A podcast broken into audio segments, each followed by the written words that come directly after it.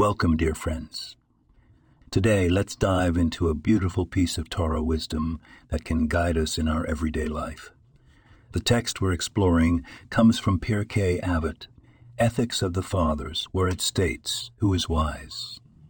He who learns from every person. This simple yet profound statement holds the key to wisdom that we can apply daily.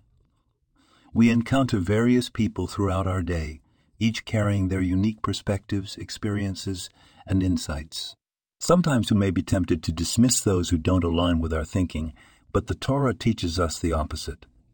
In our everyday life, this means listening more, even to those we disagree with, and seeking to learn from every interaction. It's about creating a mindset of curiosity and openness, where every conversation becomes an opportunity for growth and learning. Let's take this wisdom with us into our day. May we listen more, learn more, and in doing so, become wiser. This podcast was produced and sponsored by Daniel Aronoff.